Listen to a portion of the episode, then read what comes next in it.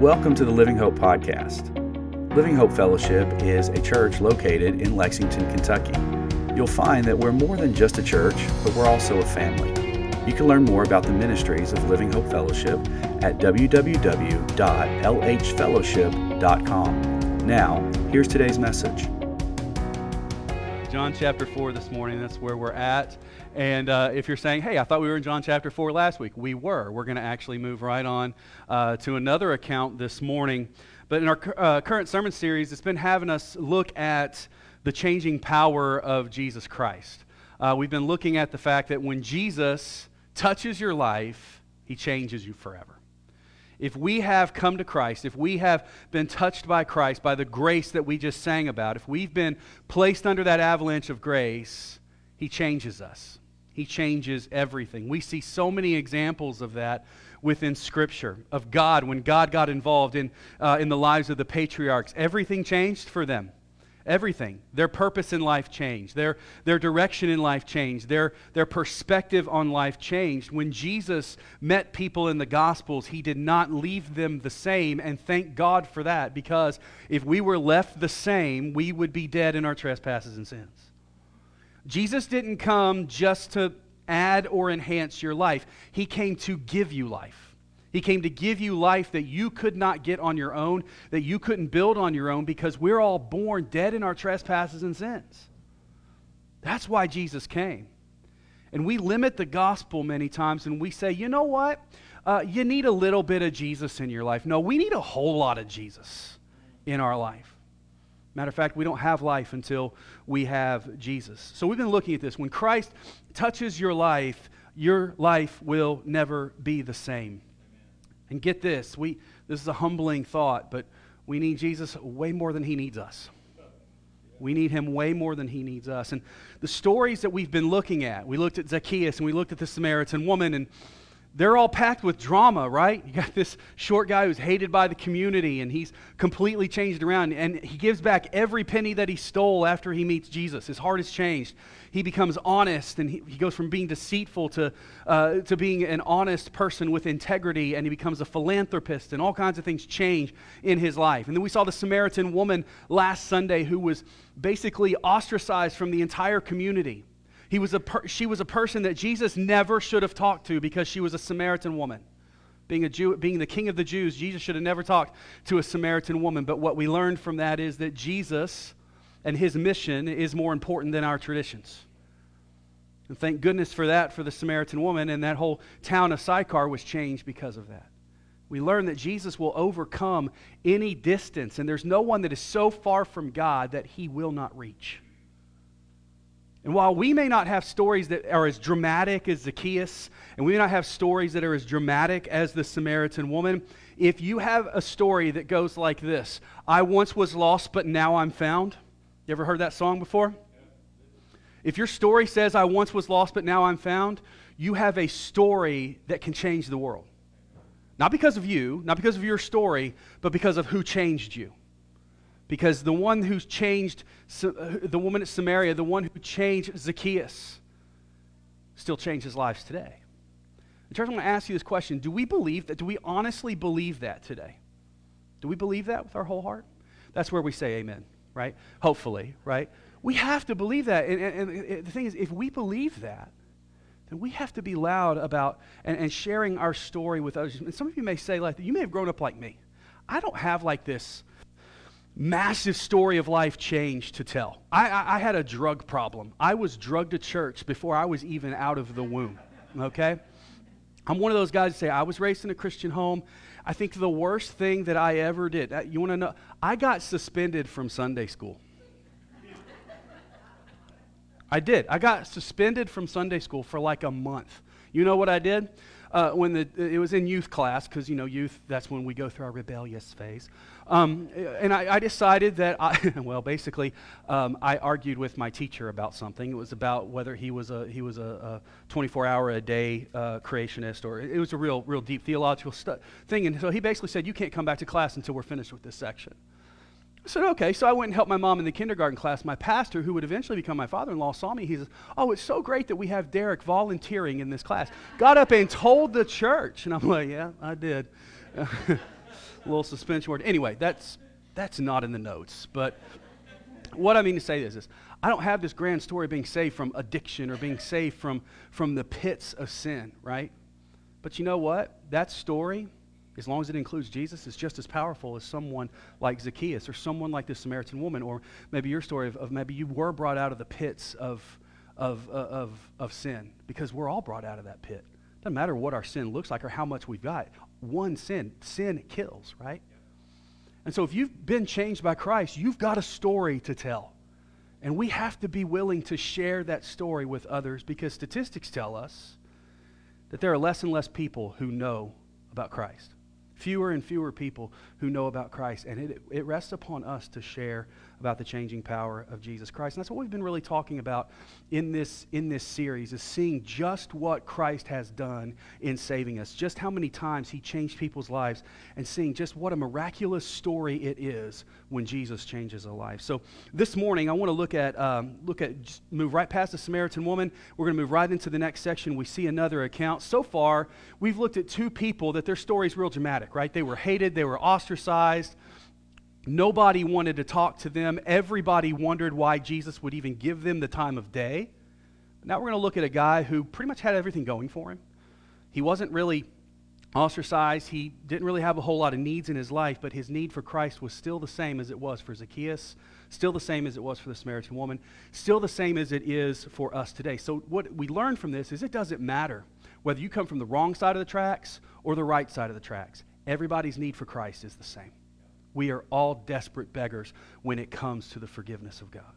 So let's look at John chapter 4, beginning in verse number 43. We're going to read through verse uh, 54. And the word of the God, uh, the word of God says, uh, says this: After two days, he left there, there being Samaria, because where he was with the Samaritan woman. He left there for, for Galilee. Jesus himself had testified that a prophet has no honor in his own country. It's believed that many people thought he would have go, gone back to his hometown of Nazareth because it was close by, but he went on to Galilee because, as he said, he said that there was not any honor for him in his own country. So when they entered Galilee, the Galileans welcomed him. Now, catch why because they had seen everything that he did in Jerusalem during the festival. Jesus had been over there performing miracles. He'd been making a name for himself, he'd been creating a buzz. He was trending on Twitter more than Big Z was last night during the basketball game. I mean, Jesus was a superstar by this point because they believed everything that had happened they were excited to see Jesus come in because of everything that he had done. And they had gone to the festival and they'd seen it too says he went again to Cana of Galilee, where he had turned the water into wine before, and there was a certain royal official whose son was ill at Capernaum. When this man heard that Jesus had come down from uh, come from Judea into Galilee, he went to him and he pleaded with him to come down and heal his son since he was about to die.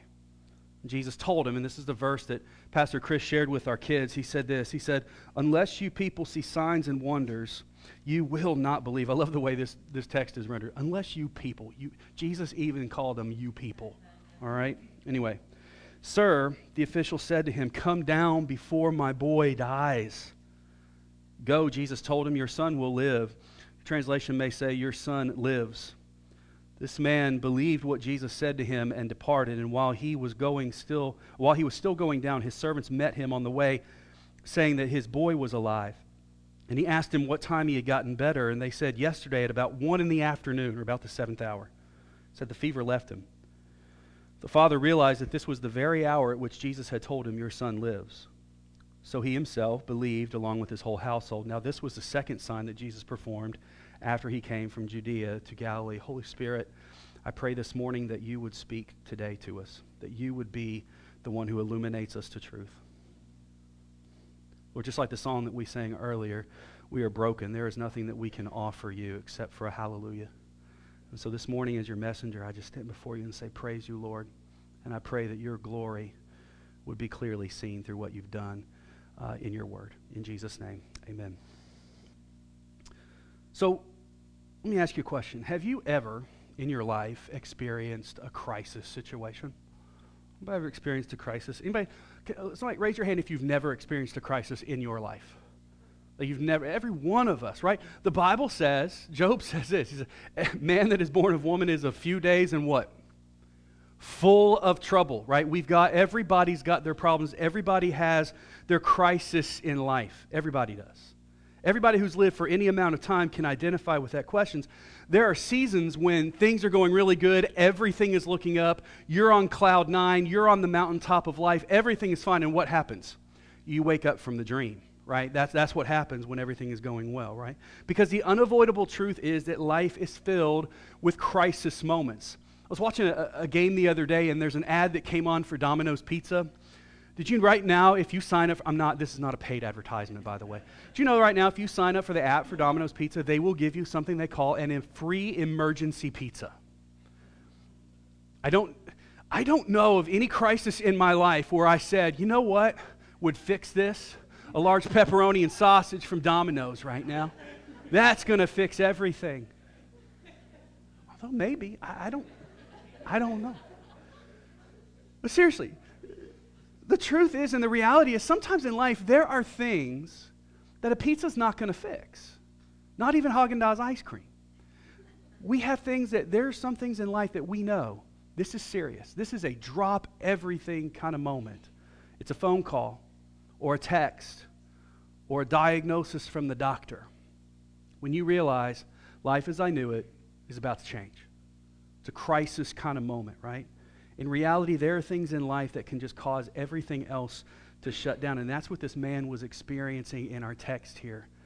He was going along with life. And what we're going to see about this, this guy is he, his life probably wasn't all that bad, but he's now in a real crisis. His son is at home clinging to life. And if he doesn't see a miracle soon, he's going to die. He's going to lose his son. The Bible tells us that this man was a nobleman, or he was someone who was of, of, a, of a royal stature there in Capernaum all we know about this guy, we don't know his, we don't know his lineage. We don't know a lot of stuff. We, he could be a Gentile. He could be a Jew. We don't know. People are, differ back and forth on, on what his heritage was. But we assume he's Jewish, but we're not completely sure. What we do know is that he's noble. He has some sort of governmental authority. More than likely, he's well to do. He's got money, and he's probably well connected. So he's got a lot of resources that most people don't have. He's from Capernaum, which is kind of like, it was kind of like a resort kind of area. It was kind of like the Destin or like the Key West or something like that of the ancient, of the ancient eastern areas. So he has, so it's possible that this man is pretty well known. He's pretty well connected. He had resources available for him. He has a good standing in the community, but he had come up against something that we all come against. Is that death is the great equalizer. Isn't it? Death is a great equalizer. It doesn't matter if you're rich or poor, black or white, man, woman, boy, girl, child, it doesn't matter. Death comes to all of us. The Bible tells us this. It's appointed unto us once to die. And after that, we'll be judged. So it doesn't matter what side of the tracks we're coming from, we all are equal in this fact. We're not going to live forever. None of us have figured out how to live forever. So we have to realize that just like this man, that Jesus is the only one who can fix this equalizing crisis. See, this man, well connected, well versed, well, well established in the community, what does he do when he's in Capernaum and he hears that Jesus came into Cana? He says, I've got to go to Jesus. He's my only hope. So he runs somewhere between 15 and 20 miles, and he runs it all uphill, not in the snow, but he runs it all uphill because geographically, Capernaum was down below sea level and Cana was up a little bit. So he runs, or he gets in his chariot, or rides on his horse or donkey or whatever. Whatever it may be, he leaves his son at his, bed, or at his deathbed and runs to Jesus, who is his only hope. He's in a crisis and he sees the urgency. So, this morning, what I want to see after we set this all up, what I want to see is how this man is a lot like us. Now, we may not have a loved one right on a deathbed right now. Maybe you're not on a deathbed, but what we need to understand, spiritually speaking, every one of us are in the place of that son. Not of the man, but of the son. And we need to have the urgency of the Father when it comes to realizing that Christ is the only one, the only one who can bring us out of that crisis. So, the first thing we have to understand as we look at this passage, one of the truths that we see is that Christ cares about the crisis that we're in. Christ cares about your crisis. And you may think, I don't know, man, because it seems like, I was, it just seems like if God cared as much as He said He would, I wouldn't be going through as much as I'm going through right now. It just, just seems like if you ever been there before? Like, Lord, I know you're my God. I have no trouble trusting you. I know you're my Lord, but I wish that you would choose to glorify someone else through the suffering. Right? We go through these crises in our life sometimes and we wonder, God, what are you doing with that? What are you exactly doing with that? Christ cares about our crisis. And what we have to understand is when he comes into Cana, most of the people just didn't get what Christ was really about. They'd been amused by Christ. They had heard about, about the, the, the magic trick that he did at, uh, at the wedding when he turned the water into wine right? They'd heard about that. They'd heard about all the things that he was doing in Jerusalem. The Bible even said when he came into Cana, everybody was like, man, it's great to see you. What are you going to do here? Kind of like the people that came back after the day, after the feeding of the 5,000, and they're like, you know, what is he going to put out on the breakfast buffet today? We got fish and bread yesterday. Hope it's bacon. Well, no bacon, but hope it's eggs, at least. And they're like, what's Jesus going to do for me? Pastor Chris was talking about this with the kids. That's what a lot of people, when they look at Christ, that's what they look at. What can you do for me? But we're still looking at it in a present tense. The reason that we come to Christ and the reason that we praise Christ so much is not because of what he can still do, it's because of what he's already done. All the work has been done on the cross. The greatest miracle has already taken place, folks. And if God doesn't come through on any other miracle that you ask him for other than be merciful to me, a sinner, Christ has done more than we deserve and he deserves our praise. But the people of Cana were just amused by Christ's mission. Like, let's see what he does now. So they're all gathering, uh, gathering around wanting to see. The thing is, is they were only mildly influenced by Christ, what he could do. But this man from Capernaum was different. He was desperate because of the work that he needed Christ to do. See, the, noble was, the nobleman was desperate for a miracle. See, to him, it wasn't, it wasn't just time to go see a party trick. To him, this was a life and death matter for his son. It's a life and death matter. And, church, what we need to approach our Savior with is that He is a life and death matter. He's not just an accessory that I add to my life. He, is a, he makes the difference between life and death. We have to have that kind of mentality. This nobleman comes panting, sweating, scared to death that if another second goes by without Christ, he's going to lose his son. Why was he so desperate? Because he had nowhere else to turn. You got to think for a minute. Imagine this guy. He's, he's, he's got connections. He's pretty good up in the society. So chances are, all the doctors that were available had looked at his son and said, There's really nothing more that we could do. He's got this fever, and unless this fever breaks and we don't know what else to do for him, he's going to die. And he's probably gone for second and third opinions, and they've all said, There's nothing more we can do. We can try to make him comfortable right now, but unless there's a miracle. So he runs to the one that he knows is the miracle worker because there's no one else that can handle it. And Christ cares. Christ cares about that man's crisis. And this is where the purpose for Christ, Christ's visit to Galilee comes into play. He came because he cared about this man's crisis. That man came because he cared enough to realize that Jesus was the only one who could help him. See, Jesus, when he said, I said, I've come to give life and I've come to give it more abundantly. The question we have to pull from this is Am I desperate for Christ or am I just amused by him? See, he cares about our crisis. He cares about the crisis we may not even realize. See, what, what I worry about sometimes is sometimes we want from Jesus so little when he knows what we need is so much deeper. We want him to fix the bank account or we want him to, you know, uh, make this work and make this work when, when Jesus is looking at us and he's saying, but your sin is killing you. When many people look at Jesus, you know what? I think I could believe in Jesus if I could see him do a little bit more magic tricks. This is what leads to doubting him so often. See, we are in our limited capacities. We can't understand God's omnipotence. But matter of fact, this is here it is. Whatever view we have of God today, I can assure you it's too small. Whatever ima- thing you can imagine about the magnitude and about the awesomeness of God, it's too small because we're finite. God is infinite. When we talk about God's holiness, our minds are eventually going to run out. It's going to sputter out, and there's going to be miles ahead of His holiness that our minds can't even grasp. our knowledge is going to run out and sputter out, and there's going to be miles more, eons more of His knowledge that we can't grasp. Many times I think that's what leads us to having just like a limited view of God, and we don't adequately comprehend just how big He is, just how capable He is. This is why we often doubt whether we can truly take everything to Him or not, and whether we can truly count on Him. We say that He's big, we say that He's powerful, we attest to that fact, but when something comes up, what do we normally do?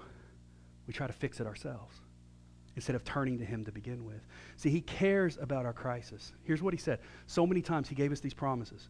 He says, Cast your cares on me because I care for you. He said, Trust me, come to me, and I will give you rest. Run to me, and I'll be your tower of refuge and strength. Listen, make, no, make no mistake about it. Christ cares about your crisis. God cared about your crisis so much to send His Son to be the one to fix it. He cares about our crisis. And the second thing that we have to come to is the fact that Christ can handle our worst scenario. Christ can handle our worst scenario. You may be sitting there thinking, you know what? That's nice. Church people always talk about how good God is, but their life really isn't that bad. You got to look beyond the skin a lot of times. Because every one of us have the same death sentence. Because the wages of our sin is what? Death. But the gift of God is eternal life through Jesus Christ our Lord. Christ can handle our worst case scenario. Why? Because that's why he came. He came for our worst case scenario. Look at verse number 47 again. Says, When this man heard that Jesus had come from Judea into Galilee, he went to him and he pleaded with him to come down and to heal his son since he was about to die. Look on, he says, Sir, the official said to him, Come down before my boy dies. You see, this man's son was dying fast, man. He was in a worst case scenario situation. It was uh, you don't have 24 hours to live. We don't know how long it took him to get the 15 miles, but what we can read into this is if Jesus and the guy didn't leave at that very moment, chances are the kid would not have been alive when they got back. See, the man didn't have time to wait around to see if Jesus just happened by Capernaum while he was in the area. He went to Christ himself. So, like I said, the trip from Capernaum to Cana was about 15 to 20 miles. And because of this man's status, he may have had transportation to get there. But what we do know is once he gets there, he busts through the crowd and he's like, Lord, you've got to stop everything and you've got to come to my son. Here's what, he, here's what we can't miss. Whatever, whatever it took, what we can't miss is he risks never seeing his son alive again when he leaves his son. And he puts all his hopes on Christ. He risks never seeing his, his kid for the, for, the, for the rare chance that he might be able to find healing in Jesus Christ. See, in my mind, I picture this man who is probably well dignified, well dressed. Everybody kind of knows who he is. Maybe he's even got like a royal, like a, a, a, royal caravan with him or whatever. And here he comes. He's put aside all dignity and he's on his hands and knees before Jesus, begging, Lord, please come. All of a sudden, this man with all kinds of earthly authority is begging the one who has heavenly authority. Again, that's a beautiful picture to us of we must humble ourselves before the Lord. We bring nothing to the table. The man's money, the man's position, none of that was going to get him what he needed for his son. He had to, he had to fall on the heavenly authority of Jesus Christ. See, his urgent need caused him to toss everything else aside. He doesn't care if people saw him. He doesn't care if people said that's beneath him. He doesn't care if people are upset with him for his rudeness. He doesn't care if it's beneath him to be doing that. He starts tugging at Jesus, imploring with him, Come now, or my son will die. What I often, I don't know, man. I can't tell you myself. This is, I can't tell you the last time I had that kind of urgency for my sin to be forgiven, that kind of brokenness.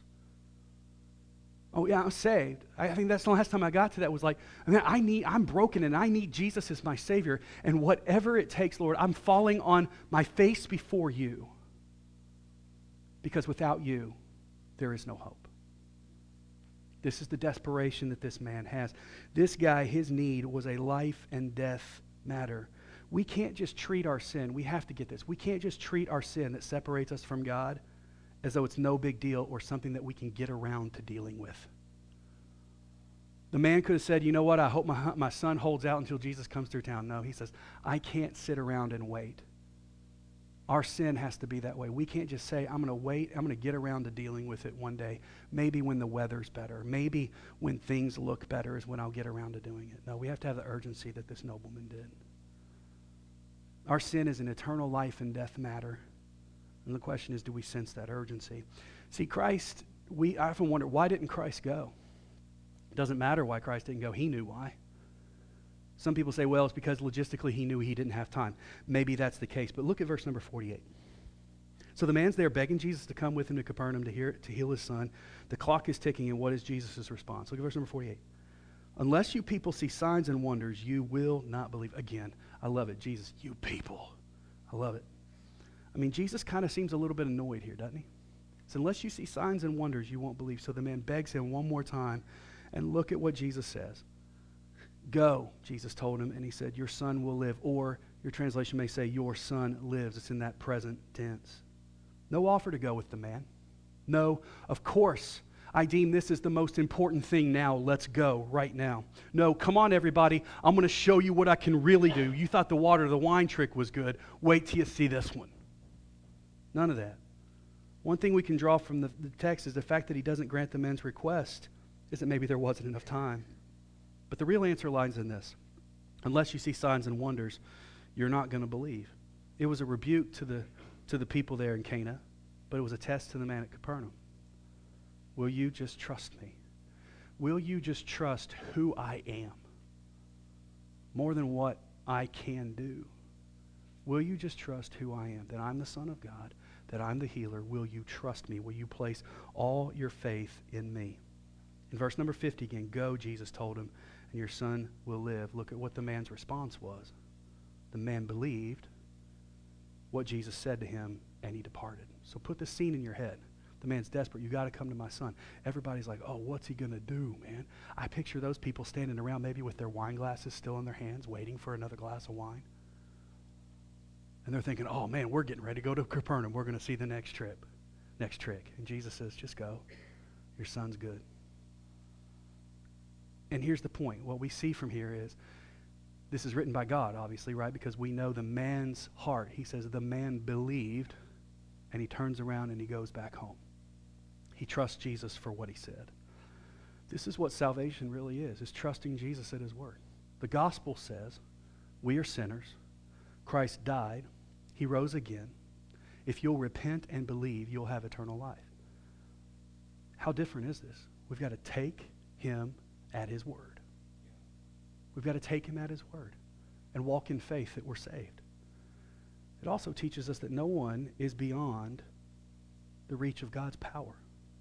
Man had faith that Christ could help, but his faith was probably still in a restrictive box. He comes, he says, If you don't come to my son, he's not going to be healed. And Jesus says, No, I don't even have to be there. I don't even have to be there in order to heal him. He would teach the man to believe Christ with no restrictions. A lot of times we put Christ in our box with how we believe. Say, Lord, I need you to do this, this, and this in order for you to, for you to, uh, for you to come through and for me to trust you in this, this, and this. We can't put God in a box, church. We can't. We've got to trust him and let him do his work that he knows he needs to do. And the one thing we always cannot, can know he's going to answer yes is God, be merciful to me, a sinner. We know he's always going to answer that in the affirmative because he said so. He said, Whoever calls on the name of the Lord will what? Will be saved. See, from here we see the man takes Jesus at his word and he begins his trip back home. He has to trust Jesus. It, he had enough trust in Jesus to go to Jesus. He can't stop trusting him now just because Jesus says, I'm not going to do it the way you thought I was. So he says, Okay, I'm trusting you. I'm taking you at your word. So I head back home. And this is teaching us something very important is that Christ specializes in what seems to be lost causes. He specializes in what seems to be broken and lost causes. He specializes in the miraculous, even if it's from long distance. He specializes in it. This guy, to put it in basketball terms, Jesus hit a full court shot with the buzzer running out in order to heal this kid. Do you want to know how legendary Jesus is? You want to know how amazing Jesus is? He can heal you from right where he's at. A lot of people say, I need proof to know that Jesus is real. We don't. Just like Pastor Chris said, he's already given us all the proof that we need right here. If he'll do it for the nobleman, he'll do it for us. If we'll ask, if we'll come with faith, if we'll trust him and we'll walk in faith, he will come through for us. So Christ knows our crisis and he can heal it, but he also can change our crisis immediately. See, Jesus heals that boy immediately. He doesn't say, All right, take two and call me in the morning. He doesn't say, You know what, go home. Here's what I want you to do. I want you to try this new medicine. Um, it's, uh, I want you to try some essential oils and, and things like that. No, he just says, He's done. He's healed. He's, he's taken care of. Verse number 50, again, I keep bringing this one up. He says, Go, your son will live, or your son lives. It's all in the present tense.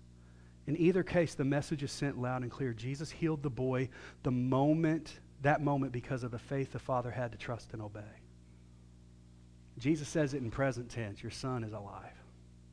What made it to where his son was alive? Jesus' touch and the man's faith. The moment Christ spoke, the boy was healed. The man thought it would be probably a progressive healing. He probably went back thinking, yeah, he's going to have a couple of days recuperating in the bed.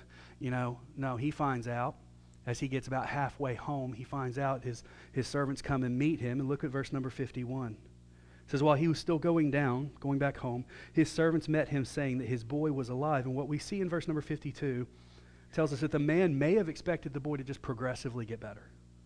In verse 52, he says, He asked him at what time he got better, and they said, Yesterday at 1 in the afternoon, or your translation may say the seventh hour. The fever left him, they answered. The fever just broke. Immediately he was healed. That word left there in the Greek, it, it, means departed. It's the active tense. It means it departed immediately. It wasn't like it just progressively started to go down. It means like at 1 in the afternoon, he's better. So when Christ, cha- when Christ changes our great crisis, he does it immediately. See, our salvation, our greatest crisis is our need for salvation. When He changes, He changes it immediately. It's not a progressive salvation. It's not like I'm putting a down payment on, my, on, on heaven because I'm just going to put my faith in Jesus Christ and hopefully, hopefully I'll do enough to stay on my track to heaven. No, once we're saved, it's we're as sure for heaven as though we've already been there. It's immediate. There's nothing else that needs to be done because Christ already did it on the cross. See, when Christ changes us, our great crisis, it changes immediately. Some things in life may change over time. We'll grow in our spirituality. We are sanctified. We're more set apart for His use. But the moment we cry out to the Lord for salvation, He saves us. And the Bible says, Old things are passed away, all things have become new, says in Corinthians. Everything is new. So if you have placed your faith and trust in Jesus and you've cried out to him to be, sa- to be your Savior, it doesn't matter if the enemy is giving you doubts or whatever it may be. Tell them the truth. My Savior saved me, and when he saves, he does it completely the very moment I ask. See, Christ will change us instantly, and Christ, the last thing, he will respond to our faith. See, the man truly believed that Jesus could heal, he believed he's the only hope. The nobleman from the Capernaum came to a carpenter from Nazareth. Get that too. A nobleman from Capernaum came to a carpenter from Nazareth because he realized he was his only hope. Some people struggle with, I don't know about this Jesus stuff, especially in the society that we have today that thinks that we're beyond all of this. They look at it as, man, I don't know. Am I going to start believing in fairy tales? But sometimes we get to a point where the Holy Spirit convicts us and says, this isn't a fairy tale, this is life and death. This is life and death. He came to him and he says, because he believed Jesus possessed the power to heal his son, and he walked away believing Jesus, and he did heal his son. The question we're left with is do we truly believe that Jesus can heal us and handle our greatest crisis? Or are we just amused? Are we just intrigued by what we've heard? Do we look at this book and say, those are some great stories from the past, but Jesus ain't doing that anymore? Jesus is still in the saving business. Jesus is still in the healing business. Jesus still is in the miracle working business. And he will do those things as he sees fit. But just as Pastor Chris said to the kids, it doesn't change the fact that he is the Savior. How he chooses to work doesn't change the fact that he does. He is still in the saving business. Jesus healed in response to the man's faith. Verse 48 isn't a rebuke to the man. It's kind of like a pointing out this man had faith. He came to me because of what he desperately wanted. Do we trust Christ enough to walk in him and trust in him with our life and our eternity? And what we also see is the man's faith was like completed and it was like like solidified by what he saw Jesus do. Look at verse 40, 53. The father realized that this was the very hour when he was asking his, his servants, It was the very hour at which Jesus had told him, Your son will live. So he himself believed along with his whole household. Once he saw the proof of what Jesus did, it deepened his faith. He had already exercised faith in Christ at that moment that Jesus said, Go, because he trusted and he obeyed. But now his faith is deepened and it's solidified in Christ. The nobleman believed, but not just the nobleman. What else happened? His whole household that kid that was raised up out of his bed probably had no idea what was even going on. He comes back and, and father says, Son, I got a story to tell you. His, he was saved. He would place his faith in Christ. The servants placed their faith in Christ. Why? Because when Jesus works, it makes believers out of all of us. When Jesus works, it makes believers out of all of us. And how can I tell you that I know that salvation in Jesus is real? Here's how because he saved me. I know what he's done in me. Do I have a massive story of like huge 180 life change to tell? No, but I also have a story of salvation to tell that Jesus has been my Savior. And I have not walked with him as faithfully as I would like to every step of the way, but I'll tell you what, there's never been a moment where he's not been faithful to me. He's never wandered from me, although I'm prone to wander. He's never left me. He's never forsaken me. And in every moment, in every facet of life, He is working in me and through me to both glorify Himself to others and glorify Himself to me to show me, Derek, you can trust me. If you can trust me for your eternity, you can trust me for now. Amen. Has He done that for you? Has He done that in your life? Church, we've got to have this testimony of, man, the greatest thing I've ever happened to me is when I met Christ. The greatest thing that ever happened to me is when I met Christ. This guy was well connected to a lot of people, probably. He knew a lot of powerful people, but the most powerful person was a carpenter from Nazareth, and he had to run 15 miles to get to him. Do we have that same view of Christ? The man's house had that same faith after what they saw. Our faith in Christ will create space for his glory to shine for others to see. Right? Our faith in Christ and us living faithfully creates space for his glory to shine for others to see as well. That's what the nobleman did. He went home and he's like, and everybody got a chance to see it because he exercised faith in Christ. Others got to see how good God is, and they responded in kind. Why? Because when Christ works, he makes believers out of all of us. So the question that we fall to at the end is here's what Hebrews 11:6 tells us. Without faith, it's impossible to please God. Since the one who draws near to him must believe that he exists and that he rewards those who diligently seek after him. We want to find fulfillment in our life. We want to find fulfillment in our faith. We have to walk by faith. The question we have is will we offer Christ our whole faith, or will we just merely be intrigued by him and hold back? See, the people at Cana, we don't know what else Jesus did there in Cana. And the thing is, is none of the people got to see the proof of what Jesus did. If they wanted to see the proof, they would have had to follow that guy back all the way to Capernaum to see if the son lived. Probably a lot of them didn't do that. So they were left trusting. Did Jesus actually, could you imagine the conversation with all those people? Did Jesus really heal him or did he just send him away? We don't know. And they were left wondering, can we really trust Jesus or not? No doubt many of them, some of them may have said, yeah, I believe that he healed him. But others may have said, yeah, I don't know. I didn't get to see it. See, because if you can see it and you need that in order to trust, is it really faith? So we need to place our faith in Christ. Here's the promise Christ has made. You believe in me, you will live. Isn't that what he told the nobleman? You trust me, your son will live. If you believe in me, you'll live. Have you placed that faith in Christ to be your Savior? If you haven't, let today be the day. Or if you say, I have, but I haven't been sharing it, and I haven't been as amazed by just what God has done as I should have, and I haven't been sharing it like I should, this is where I say we all have stories to share. We all have a story to share. Maybe we need to get more active about sharing that. So as we bow our head and close our eyes this morning, again, I'd ask you same question I'm going to ask every time I preach. Do you know Christ as your Savior? Are you saved? Do you know Him? If you don't know Him, let today be that day. Place your faith in Him. Realize that He's the only one, that you're in a crisis. It's life and death. If you don't trust Christ, the Bible says, we die without Christ, we die without hope. If you don't know him, come to him today. If you say, I got questions about all of that, that's what Pastor Chris, myself, the elders here are for, the person that's sitting next to you. Don't leave today with questions about that. Don't leave today without questions being answered. You say, hey, I'm saved. I know I'm saved. But you're like, I've just kind of gotten used to it. And I just kind of, my relationship with Jesus has kind of been reduced to, I just want to see what new tricks he can do tomorrow. Is that really the kind of relationship we should have with the Savior of the world? Or should it be a relationship of absolute awe for what he has already done? So as we pray this morning, we get ready to worship again. If you need to come today for whatever to be saved, maybe you need to come and say, hey, Lord, I just need to renew my relationship with you. I just need to kind of re- renew my passion, my fervor, my gratitude. Whatever need you have today, Christ waits with open arms. Father, I pray. Thanks again for tuning in. We hope you enjoyed today's message.